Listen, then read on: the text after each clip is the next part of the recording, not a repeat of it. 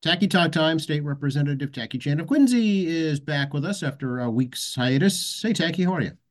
Hey, Joe. Good to see you after a week off. I hope uh, everyone listening had a good school vacation week. Uh, for those who had school vacation week, uh, talking about the city of Newton who didn't get school vacation week. Uh, but, uh, you know, hope people had a little bit of time off their families, enjoy the President's Day weekend. And um, hopefully uh, people are feeling more refreshed uh, as we head into the month of March, because today is a leap day. That's right. Happy Leap Day. Every four years, we get an extra day in February, and it certainly feels like it today. well, absolutely. I mean, we uh, uh, we are actually at, right. A four year anniversary is coming up pretty quick uh, in April. The two of us, uh, since we started uh, uh, doing communication to constituency and beyond in this particular manner, and the time is moving quickly. I mean, was it March winds, April showers bring you May flowers? But it appears that March winds have gotten a head start in February. That's right. uh, by all accounts, uh, Lunar New Year and Winterfest were uh, huge successes again this year. Yeah, congratulations to Quincy Asian Resources and you know obviously all the city employees and the mayor's office and the council for putting together uh, family-friendly events during the school vacation week. Uh, you know, I know that not everybody can get away, but having activities at home uh, for families to go to is very, very important, particularly in a week when, you know, depending on your circumstances, you know, you, you have kids at home, they're looking for things to do. Um, and, you know, I think it's a great quality of life um, that, that both uh, Resources and, and the city brings to uh, everyone here.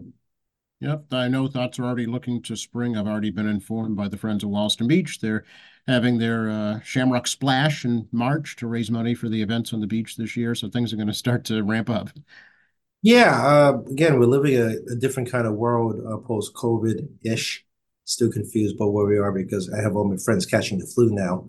Um, and you guys have heard me with the flu. Um, and I'm still, the dry weather is actually not helping my sinuses still. Uh, even though it rained yesterday, it's now really dry out. For those who don't realize it, The outside is what, like 30, is it 30 degrees? It's it's uh not even, I don't think, yeah. I don't think even it's that. It's it's you know, it's uh, 10, 11, 10 uh, on my clock it says 10, 11 a.m. It's 31 degrees outside, feeling 26 wind chill.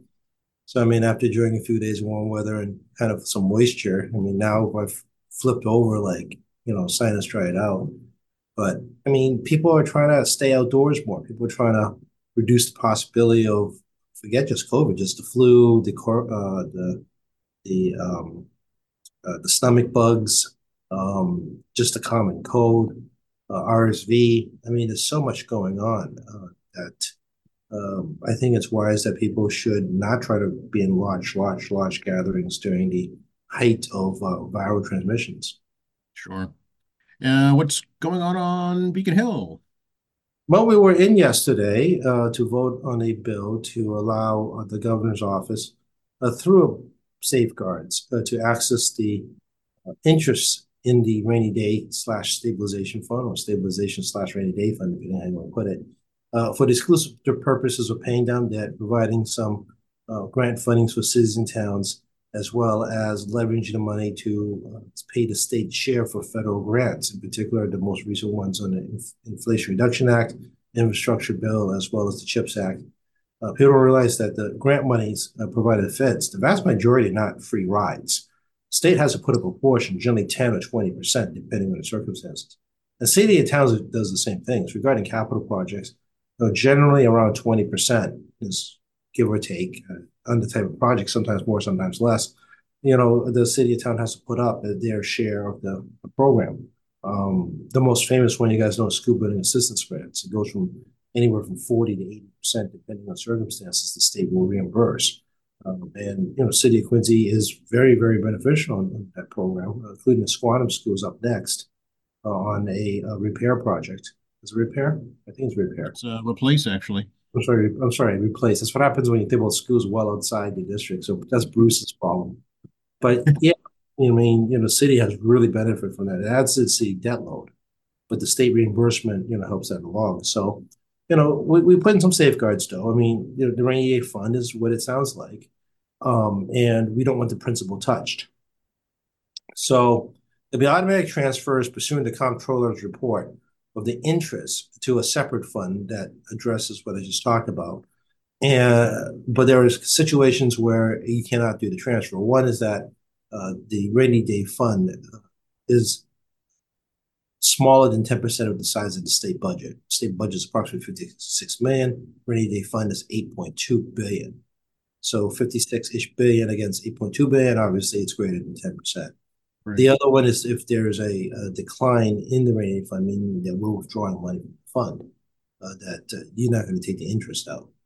Um, and then there's a other safeguard I think the media kind of overlooked is that uh, the withdrawal of funds can only occur up to December 31st, 2026. This is not a fund which you can pull money out indefinitely.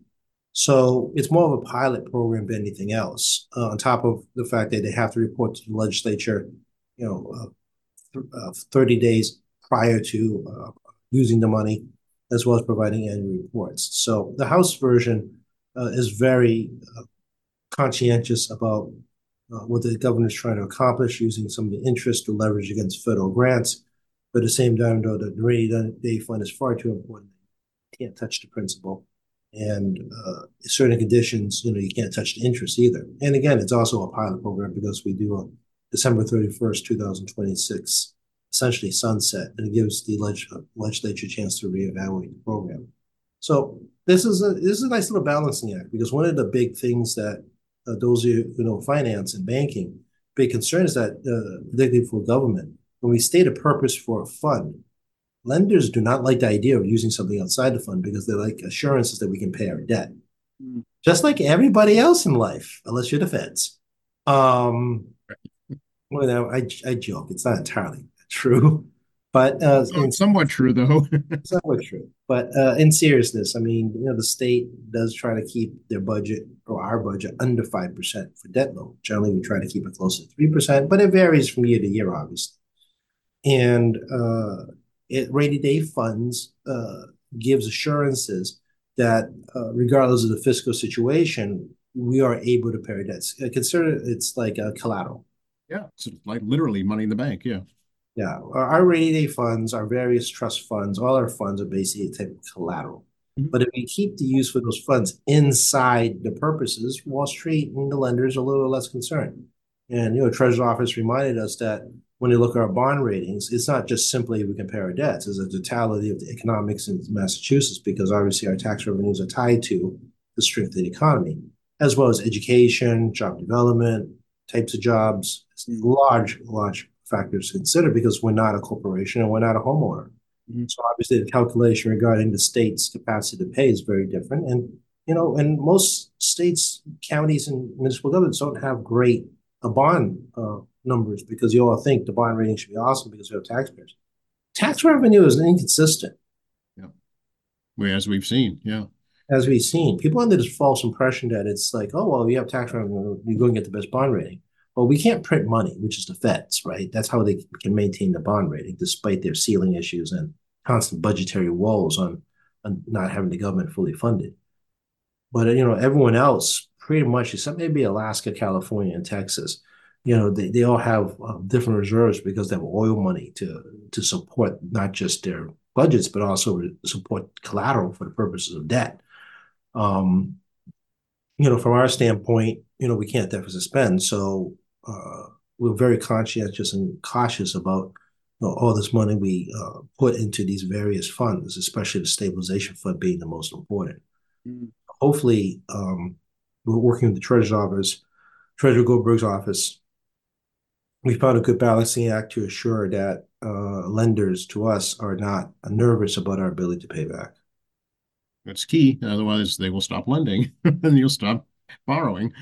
That's absolutely correct. And uh, passing up and leveraging competition for these federal funds is, is crucial because it's a competitive competition against all 50 states and territories.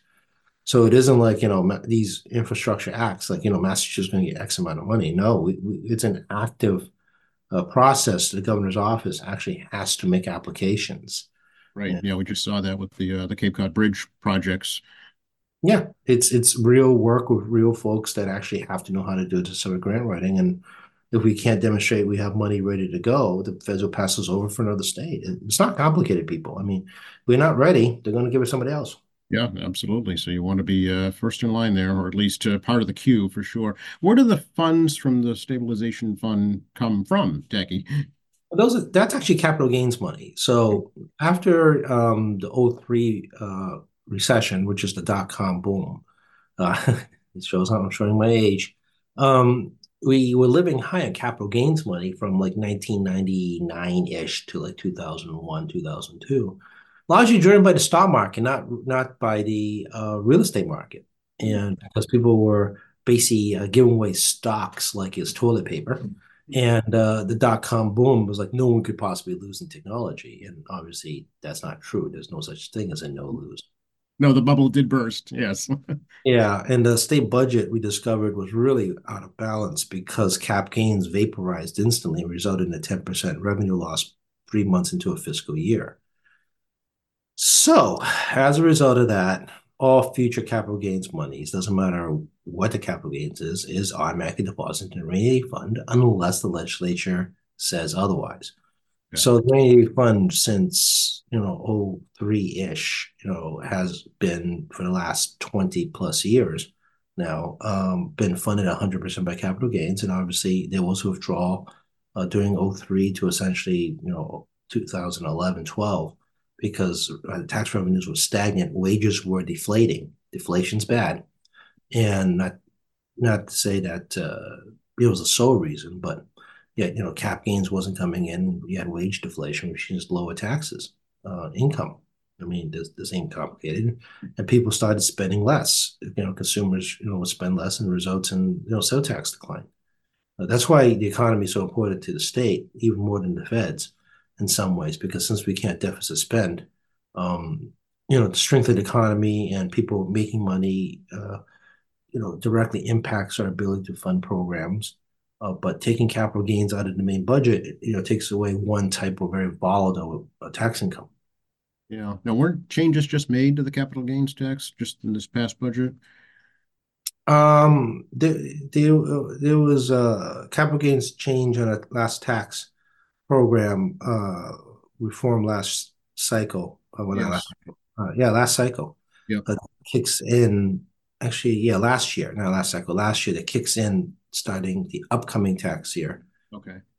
Some kicking in 2023, some kicking in 2024. It deals with short-term gains. So there was, there was, I think we reduced short-term gains by 2%. That sounds right. Yeah. Yeah. Uh, and uh, people were complaining that the short-term gains um, doing so is is like benefiting the rich, but I think uh, COVID proved nothing else that platforms like Robinhood, which again, I'm not promoting that platform, I'm using that as an example, you know, people day trade. And it is the younger generation uh, that is engaging in this uh, much more um, to uh, make some quick money. And the so called meme stocks, uh, mm-hmm. those of you aware of the GameStop story in particular, uh, where you know a bunch of online folks ran up the price that's beyond its actual valuation uh, was able to make some fast money and pay short short term gains on it. That was um, astounding to watch that happen. It was it was it was almost like magic. Yeah, it's a very remarkable uh, thing, but it's also changing. Uh, actually, is a best demonstration of how we change getting information when people use social media, which I do not advise uh, as a financial tool to figure out how to you know make money on market. And you know the markets are not predictable uh, because they're human beings. Plus, now you got all these algorithms and AI stuff coming on board too. Uh, but you know, people on social media uh, made a monster change in the market, and you know, but then be also one-time changes, and these one-time uh, incomes um, isn't like you know Mark Zuckerberg. They're literally probably an extra labor. Right, exactly. Yeah, just goes to show uh, be, be be leery and do your homework before you make any investments. Well, I mean, I've been around this a long time, and you know, I always say new dogs, old tricks. You know, and, and whether the dog can learn new tricks. And the interesting thing I've always noticed about this gig is that people get locked into these mentalities, like we're living like 40 years ago, 30 years ago, and the mentality about society, uh, not just in a social level, but also economic levels, is somehow trapped in amber of who we are. Hmm. And you know, one of the benefits I always say about this job is the fact you get to see different points of views. You know, I get to read, I get to watch, you know, uh, seminars, I get to listen to other folks, and I'm always astounded uh, that the people really are trapped in amber, you know, on how they think the world works. It's a constant evolution. It doesn't sit in one spot. And uh, a public policy has to move the evolution. And yes, the legislature is the slowest moving form of government. I'm not going to lie to you. Well, but, it's designed that way. Oh, it's intentional. I mean, the founding fathers made this as stagnated as possible to reduce the possibility of rapid decision making that actually has negative impact in the public. Right. Try to keep this little government involved because it just moves too slow in terms of public policy. That being said, though, I mean, we have to. We have to change, and uh, not everyone sees the change. And you know, if you do your job really well, you know, my level, uh, and you're really open minded about understanding how the world's evolving around you we can learn new tricks. And I'm getting older too, as I keep reminding folks. Um, and I have to learn new things. Um, I can't pretend this is 19, you know, 95 when I first showed up uh, working there. And uh, it's not 1995. And, you know, I've watched a lot of change. Uh, and it's good um, because if we don't change, we don't move forward. That's right. Adapt or uh, get left behind. That's that's uh, that's how the saying goes in the business world, at least. Oh, change or die, right? Evolution one. That's right. uh, can we talk a little bit, change gears a little bit, and talk about the um, the state's lawsuit against the town of Milton for the MBTA Communities Act issue? Yeah, for those who aren't aware, uh, we passed a law requiring municipalities that are beneficiaries of public transportation, namely the MBTA, it's required to change zoning laws to increase increase more uh, multi multi unit homes, uh, especially for purposes of affordability. Because again, I, I still blame Deval Patrick for this whole thing about green communities and not thinking their way through about the cost it's going to be borne by renters and homeowners as a result. That's a longer complaint from me later on. However, uh, you know, the town of Milton uh, did uh, correctly put together a zoning plan, and uh, since it is a town, uh, you can put that in a uh, warrant on whether or not you know you like the idea, which they did for the last town election. They rejected it. my understanding, I think, another towns looking at is Wrentham. That's right. Was looking to do the same thing, and now they're in violation of state law, which can put their grant monies in jeopardy that's tied to programs associated with this zoning change. I mean, Quincy's already made their zoning changes, and uh, other communities have already moved forward. Now, just because we made a zoning change doesn't mean it's going to happen. You still have all these steps in development, financing. You guys already hear me talk over and over again. That the interest rates are still out, outstandingly ridiculous. Um, and it's not like it's going to be a magical overnight fix because it can take, you know, five to 15 years for it to develop to, to take off. So and also, you still got to pass the local planning board. You still get past inspections. It's you know, it's a it's a it's a project, folks. Right? You just can't decide I'm going to build a ten story building and suddenly make it happen. You got all these hoops you got to go through. So it'll be intriguing to see how this goes because you know, Attorney General has to enforce the law. It's going to be enforced against the town of Milton, and and frankly, uh, unless the town of Milton can demonstrate that the law proposed is somehow like impossible to implement. Mm. Um, I'm going to have a hard time seeing SJC saying that you got to do it. Yeah, it is going to be interesting. There, I think their argument is going to be just from what I've heard initially is that they're not rapid transit. You know, they have the trolley, uh, and of course they have buses too. But um, I think that's the angle they're going to take anyway. They can try. I mean, you know, those of us live in Wollaston and North Quincy know that Milton folks come over the border all the time uh, to use a Wollaston Station off Quincy T to commute to work. So, I mean, they are direct beneficiaries of the MBTA, and when it does work, uh, telling cheap comment there. That's uh, another, that's that's for another show.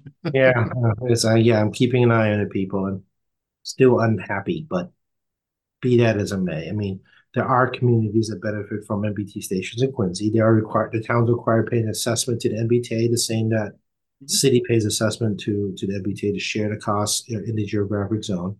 Uh, but to say they're not a public transit community is then stop using our public transit.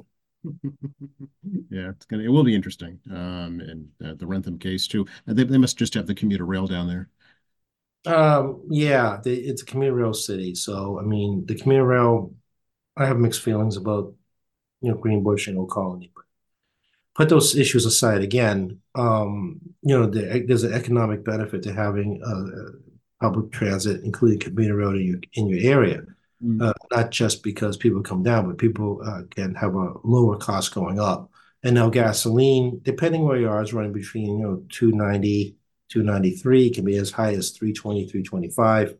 You know, and it's not necessarily just putting uh, cars off the road uh, for emissions purposes, but also, um, you know, people actually save money. Yeah. You know, if gas is like a dollar, a dollar fifty, well, public transit may not be a savings depending on where you live. Yeah, yeah. And of course it does, as we've seen here in Quincy, it spurs new commercial growth for sure.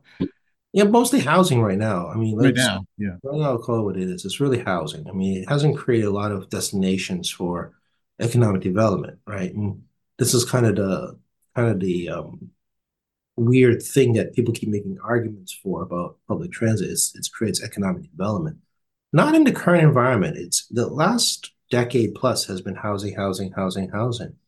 So I mean, it isn't like you, we've built storefronts uh, uh, were developed uh, as a result of mass transit. We are not a destination of Shopping Town USA, and some of the older folks know exactly what I'm saying. Uh, it's really a home destination, and the home destination is what creates the local um, shops, stores, restaurants uh, in the neighborhoods, which are already pre-existing structures. There is no new uh, economic development construction in Wollaston Center or Norfolk Downs, right? Um, the, the storefronts have changed with the residents, not necessarily because of T. Now, the T does bring in new residents, but it isn't the driver for the changing economy in those economic areas. Yeah, I mean, probably for commercial, I mean, State Street might be the last big one. Uh, we're seeing some smaller ones, but and we'll see the new medical complex in Quincy Center. But other than that, you're right; it's mostly residential. Yeah, and even State Street, when back in the 80s into the 90s, was a 24 hour nonstop, you know, place. And the, the workers were there literally 24 hours and 3 or mm-hmm. four shifts. You know, people they drove in uh, from mm-hmm. outside mm-hmm. Quincy because I mean, you're not going to get a train ride at two in the morning. Right. So you know, you have these huge ass parking lots. There's a reason why they're so big uh, out there. Um, but you know, you're right. Public transit um, is designed in the state for the exclusive purpose of having people inside Boston to come outside of Boston and find work, and people living uh, in what used to be more affordable communities uh, to be able to go into Boston um, where uh, rents could be higher, depending what part of the city, and you know also gives mobility for people to leave Boston to become homeowners. Right, that too, yeah. Yeah, public transit is not a simple public policy, just moving people around. It's actually economic driven. It's about housing. It's about giving uh, people economic opportunities to expand their horizons. Um, it's it's it's a lot of different factors. People tend to pigeonhole it into two categories these days: as environmental and and just moving people around. It's it's actually much more involved. I mean, you know, some folks well, well before either one of us was alive. I mean, back when it was still just basically a commuter train, you know, carrying cargo with a passenger component. You know, people you know, were trying to get home sewed up on Wollaston Hill, and uh, part of it was the the old, you know, cargo passenger rail, uh, and you know they used to uh, try to give people um, uh, year long free rides uh, on those uh, you know cargo passenger rails to in order to entice them to buy homes on Wollaston Hill. Mm-hmm. Yeah. Certainly, we're built built out on Wollaston Hill. Yeah, I mean, we're talking about a long time ago before the MBTA. Um, but I mean, even a hundred years ago, when the train system was very different looking, uh, you know, the, you know, people already could see the vision of attracting people outside of Boston to be homeowners uh, and try to find ways to entice them. And obviously, you all know back then, car ownership was very expensive, and gasoline was cheap, but not cheap when you consider the size of people's salaries. Right. Um, so, you know, anytime you know train systems, you know, have always been a type of enticement uh, for work, but not just moving goods uh, around. Um, and it still is today. Uh, we are speaking uh, the Thursday before the Super Tuesday primary, Tackey, and Massachusetts is part of that. Yeah, it's going to be very low turnout. I just have a very hard time with people getting anywhere near any kind of excitement on what appears to be a foregone conclusion. Hmm. You know, uh, it's just it's just the nature of the cycle. So I mean, um, you know, I mean, I'll vote. Um, early voting, I think, ends. I think people are going to listen to this. It's going to be over by the time you hear me, actually. Um, and mail-in ballots are already over by the time you hear my voice. You can still get mail-in ballots for September and November, though. So keep that in mind. Just because you didn't get your ballot, uh, mail-in ballot for uh, next week, uh, you can get mail-in ballot for the fall and, and uh, the winter. Well, September, November. If you're feeling you may not be home, um, you still have plenty of time for those ballots. Um, yeah, I mean, it's it is what it is. It's going to be very uh, low key, and it just won't be here. Uh, I do think this is a litmus test in a different way for the presidential candidates regarding uh, turnout. Right? Is there sufficient uh, space for them to widen their margins in the disagreements with their own parties? Uh, as you may be aware, in Michigan, because of the president's position regarding the Hamas uh, Israel war, um, you know, he's taking some pushback from the Arab Muslim population uh, in Michigan, which is actually a very sizable voting base. And I believe, I haven't looked at the final numbers, but I believe it's almost 18% of vote for none of the above. And, wow. and Trump got 30, over 30% in South Carolina of vote for Nikki Haley, but also close plus 30% for none and above. Now, I always tell folks 30% is the normal I don't like you vote. Mm-hmm. Right. You get below 30%, you're in good shape. You get it to 40%, you really got to reconsider your job. Yeah. So you could argue that, you know, in Biden and, and Trump's case, you know, they, they're in below, in the case of Biden, substantially below 30%. Uh, in the case of Trump, you know, that 30% shown, you know, means he's in safe buffer. But that's only for the primary, not for the final. Because you should be concerned about whether that 30% in Trump's case is going to show up or not vote or, or vote for someone else uh, in the final. In Biden's case, in the case of specifically Michigan, and that 18%, 18% in the final election could tip the scales in a very tight race of those uh, voters, even though the turnout wasn't awesome.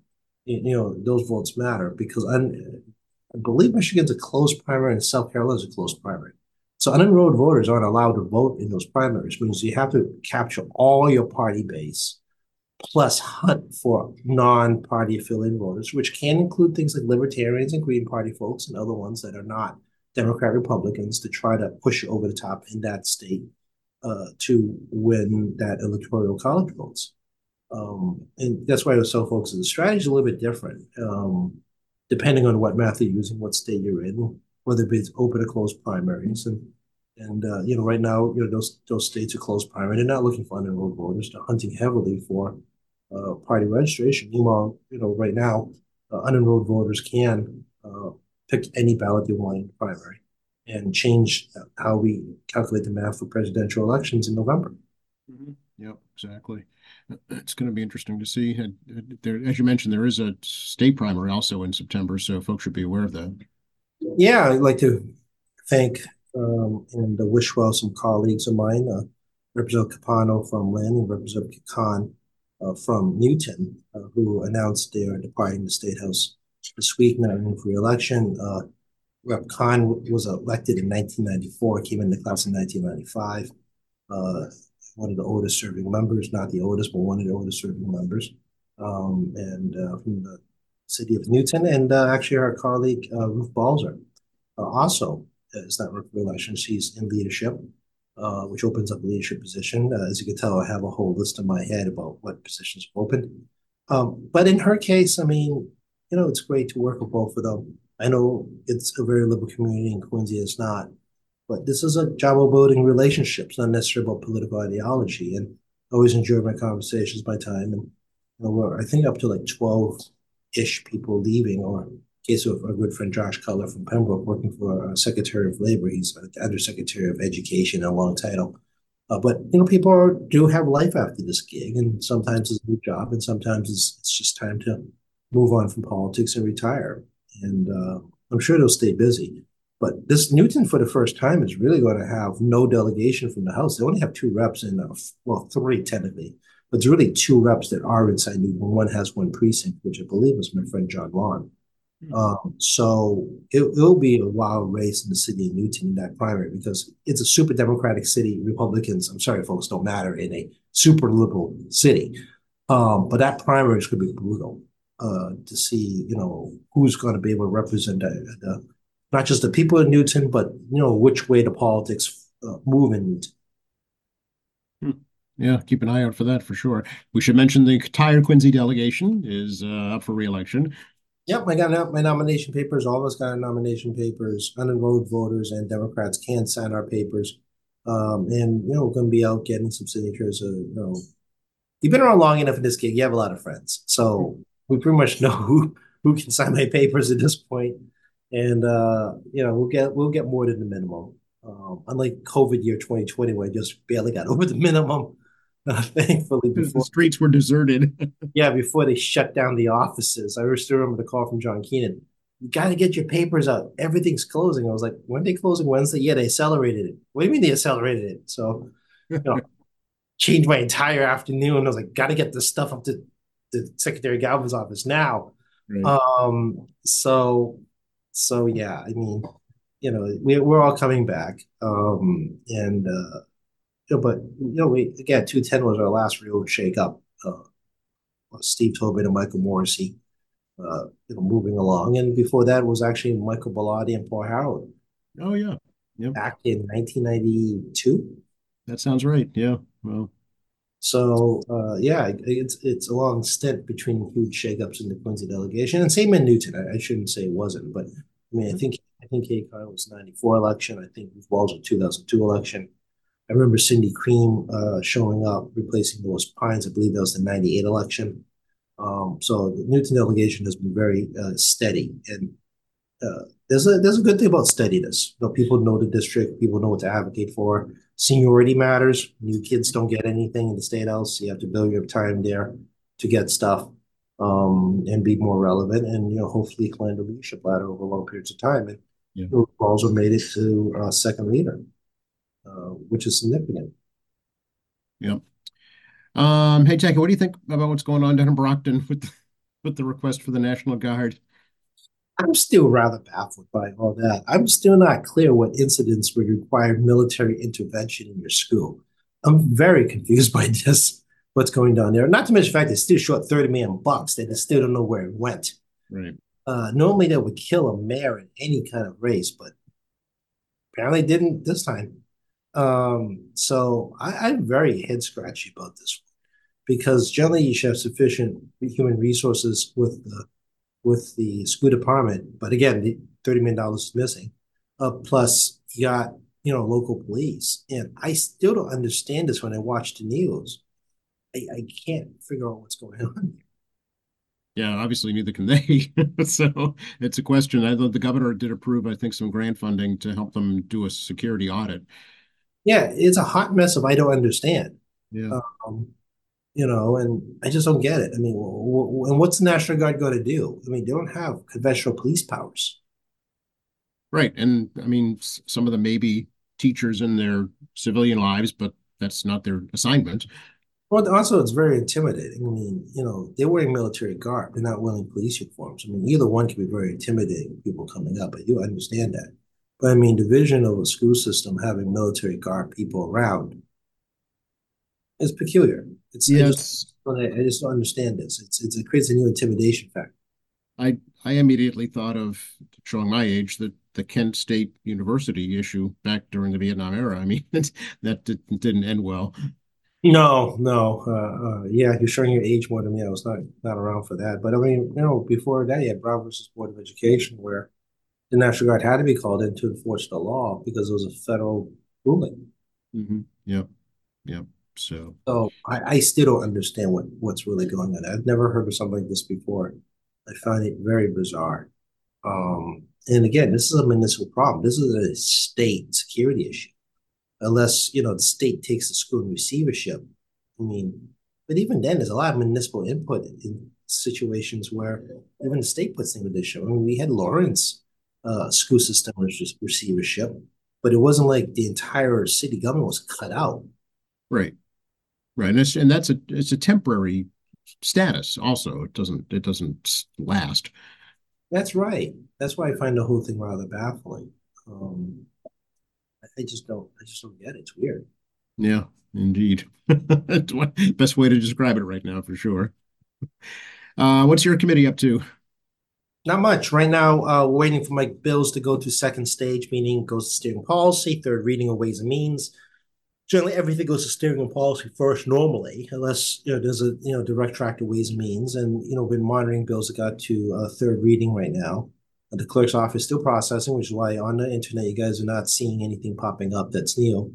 Uh, obviously, you can call the committee chairs if you want to get some information about where a bill is. Um, and uh, we're just kind of a waiting game at this point. Uh, my job is done in the sense that I got everything done on time, uh, but the processing is out of my control. So, you know, wait and see uh, what goes to what committee. Then, you know, working with the sponsors of those bills as well as working with you know House leadership. We'll see which ones we can get to the floor, whether in formal or informal, formal or informal sessions. Mm-hmm. Um, and then we're getting more home petitions uh, coming up, which, which are again these petitions from cities and towns. They file a bill, particularly looking for liquor license changes, and we'll continue our analysis like we always do on this. Yeah. Anything from Quincy that you're aware of? No, no. Quincy, uh, the big cities, except for Boston, which is kind of a quirky issue, uh, generally do not submit home rule petitions. Uh, generally, the cities are you know, 100,000, uh, particular greater, don't do liquor license changes. Mm-hmm. Uh, generally, sufficient licenses within the economic development plan uh, to to do that. Small cities, if you're under thirty thousand, it's not necessarily uncommon. You know, under forty, under thirty thousand, because they're really like just big towns for the purposes of analysis of liquor license issues and how they do economic development. But the little little tiny towns, I mean, under five thousand, uh, the quota system really works against them. If they want to do even very modest economic development, we'll see requests coming from them. So hmm. uh, I don't have the number right in front of me, but we'll process another 50 bills of this type during the year, which is not insubstantial. And it's not a rubber stamp. I mean, you know, not everyone loves me because I require greater scrutiny on these things because they have a monetary value. Mm. And anytime we change the quota system on alcohol affects somebody else and very conscientious and impact with someone else. And also accountability, you know, from cities and towns that they actually have an idea what they're doing as opposed to just doing something for the sake of doing it because somebody has an idea to do it and they actually have no idea what they're actually doing. Yeah, yeah. So they need somebody with some experience in these matters to look it over before they take a vote on it for sure. let's, say, let's just say if I run statewide, a lot of municipal officials going to hate me. yeah, your, your job is not to be liked. yeah, uh, sorry, folks. This is not a gig where you're the good guy all the time. Uh, sometimes you're the bad guy. And being part of a chairmanship and being part of leadership, sometimes the answer is no. And I always tell this new chairman that come on board everyone loves saying yes, but the hardest part saying no. Right, right. And it doesn't mean no forever. You can always revisit it, right? While you willing to work with the chair, and the chair has sufficient interest, we can amend bills in committee. Right. Uh, yeah. just because what you see coming out of uh, filing deadline is not what you see coming out of committee. So, you know, even myself, I mean, I can tell when a bill is not going to be the bill coming out of committee. But, mm-hmm. you know, say on to bill, you think you got what you wanted. Well, you really didn't because the committee's going to change and also changes how we perceive it.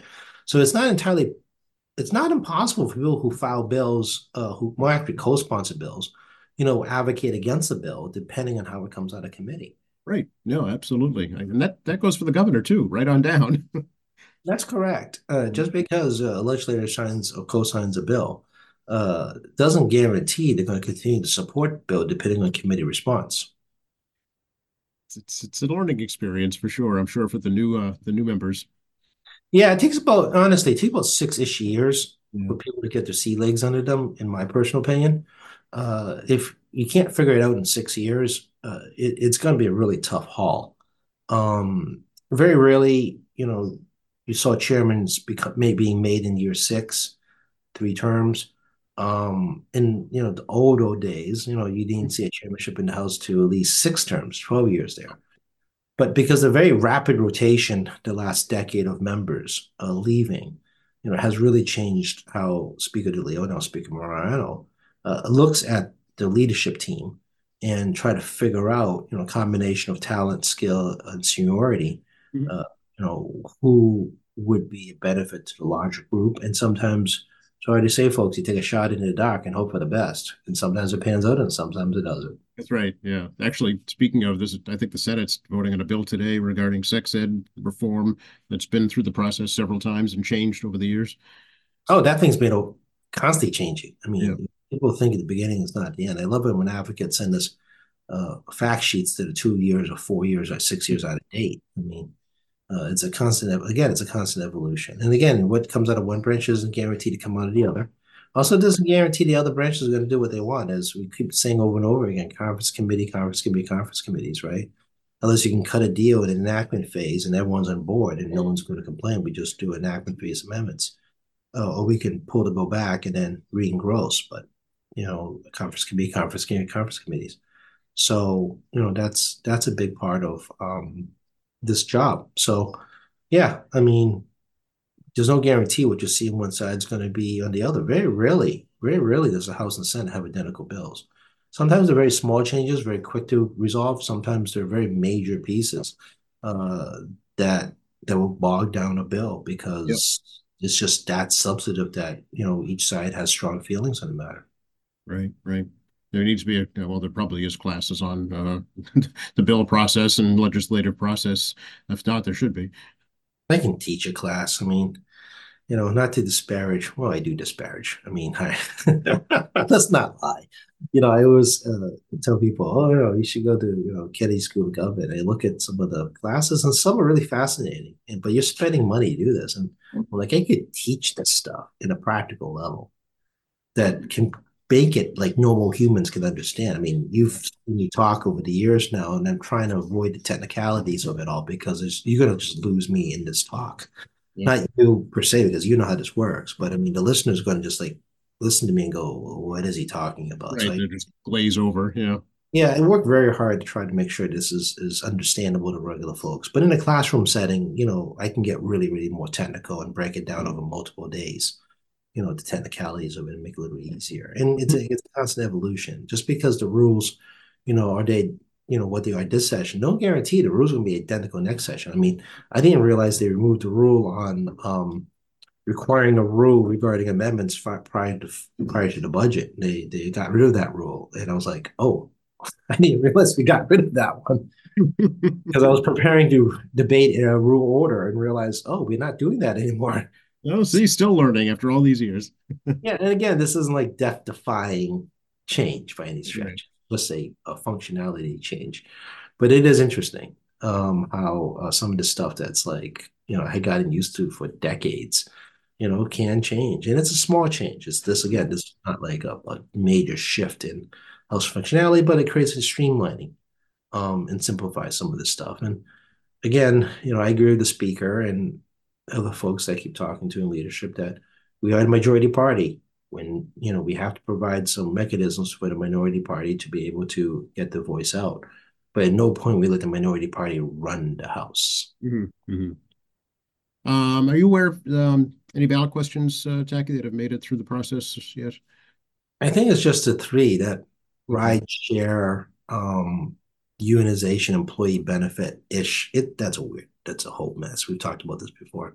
Right. Yep. Um, and yeah, what workers uh, workers minimum wage issue again? That's more complicated unless you work in that industry. It's right.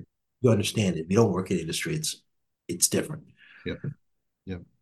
And uh, oh, mushrooms. Yep.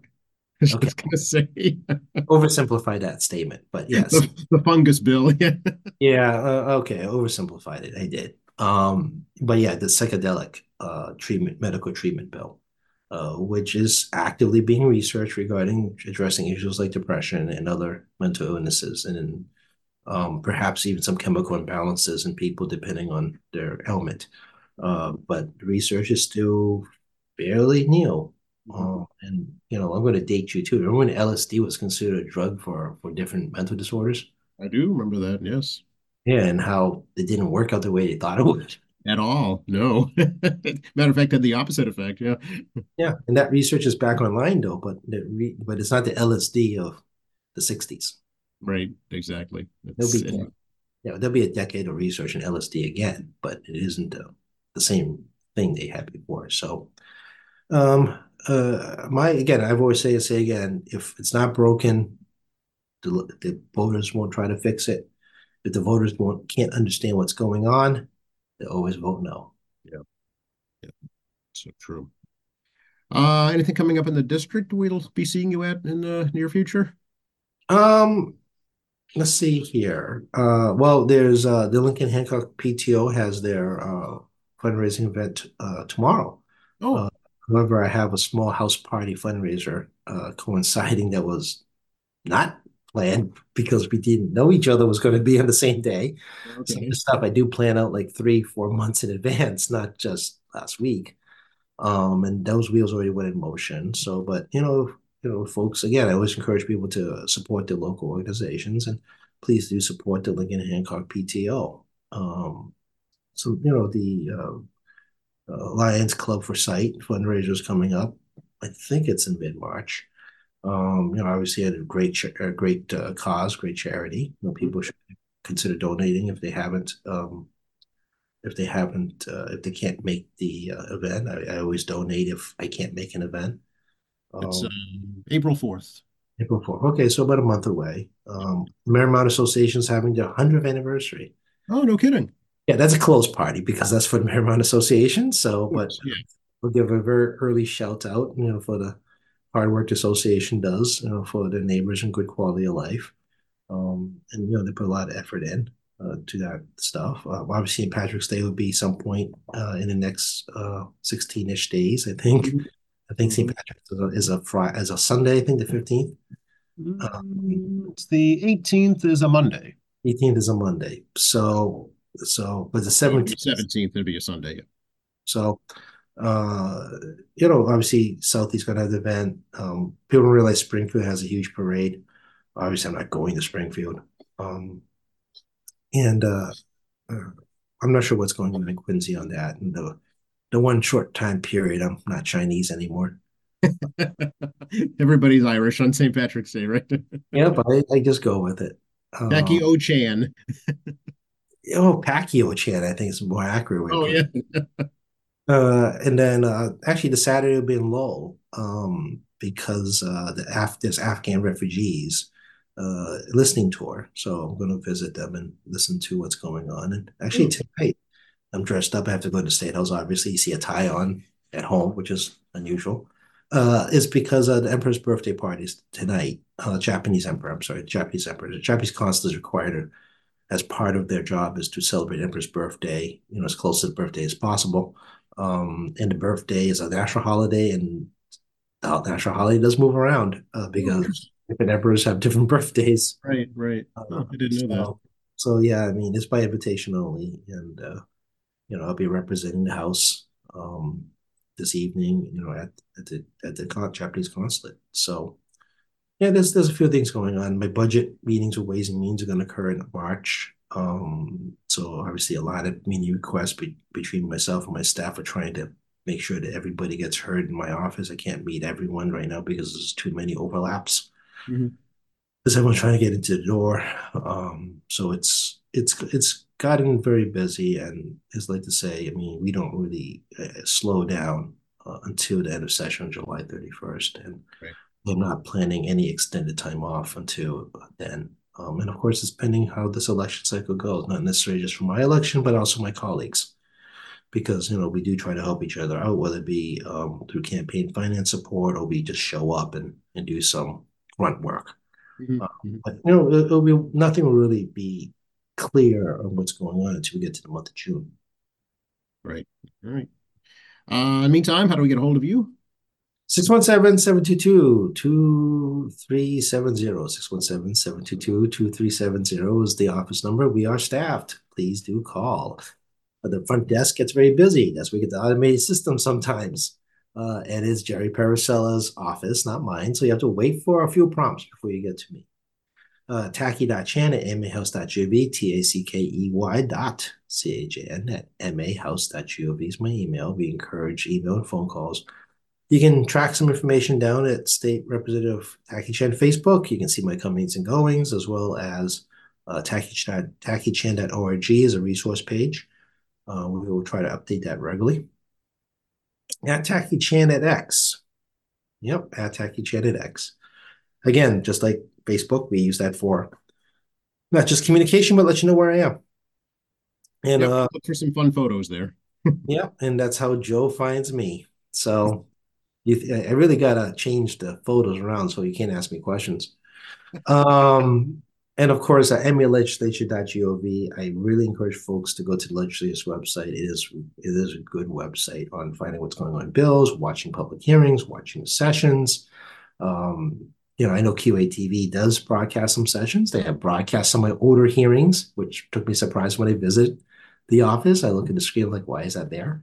um, and of course, you know, with Joe here uh, on our weekly, mostly almost every week get-togethers, um, which approximate about probably like at least 45 plus shows a year, as well as obviously seeing Mark uh, on uh, in Stateview. Um, and uh, you know, definitely will follow here. And, uh, and since I, it's not my show, we keep calling it Tackey Talk. If you have anything of interest, please uh, email Joe. And if you like this show, obviously Joe would like to hear that you like to hear us. And if not, if you guys all hate us, then I probably get get pulled. So. No, even even then we wouldn't do it. It'd still be on. That's the beauty of local access. Flood Joe's email. Flood Joe's email. I'd love to hear from folks if they have questions uh, or comments or suggestions. Uh, always, yeah. Yeah, and you got your you know five to ten minutes in the morning. Um, and I do encourage people to get try to get that quick podcast in, and you can actually see it on YouTube as well. Um, and I think it's a great way for getting your sound bites along with the Quincy Sun on what's going on locally. Uh, and uh, sometimes we forget that you can't catch everything on your um, social media or your news apps, um, as well as um, you know whatever you see on general broadcast news. Uh, you know, QATV is a variable service, Quincy Sun is a variable service, and you know, I always encourage people to, you know, you tune into local stuff, uh, even if it's five ten minutes to get the quick quick updates of what's going on in the city. Yep, thank you for that. We uh, we take great pride in uh, in focusing on Quincy information for sure, and uh, to make sure it's accurate. So please mm-hmm. do check that out. Thanks, Tackey. Yeah, absolutely. So, um, well, next we're going to talk in March next. That's right. It'll flip the calendars over if anybody still uses one. well, we won't be doing this leap year thing for another four years. So that's right. But so gonna, well lasts. well, we're, we're, we're still doing this in four years. I guess we're going to pencil in uh, February 29th specifically. 2028. Oh my goodness. Okay. yeah. Uh, neither. Yeah. It's, it's, let's just try to get through next week. let's do that. Exactly. Yeah. Thanks a lot, Tackey. Thank you, Joe. See you soon.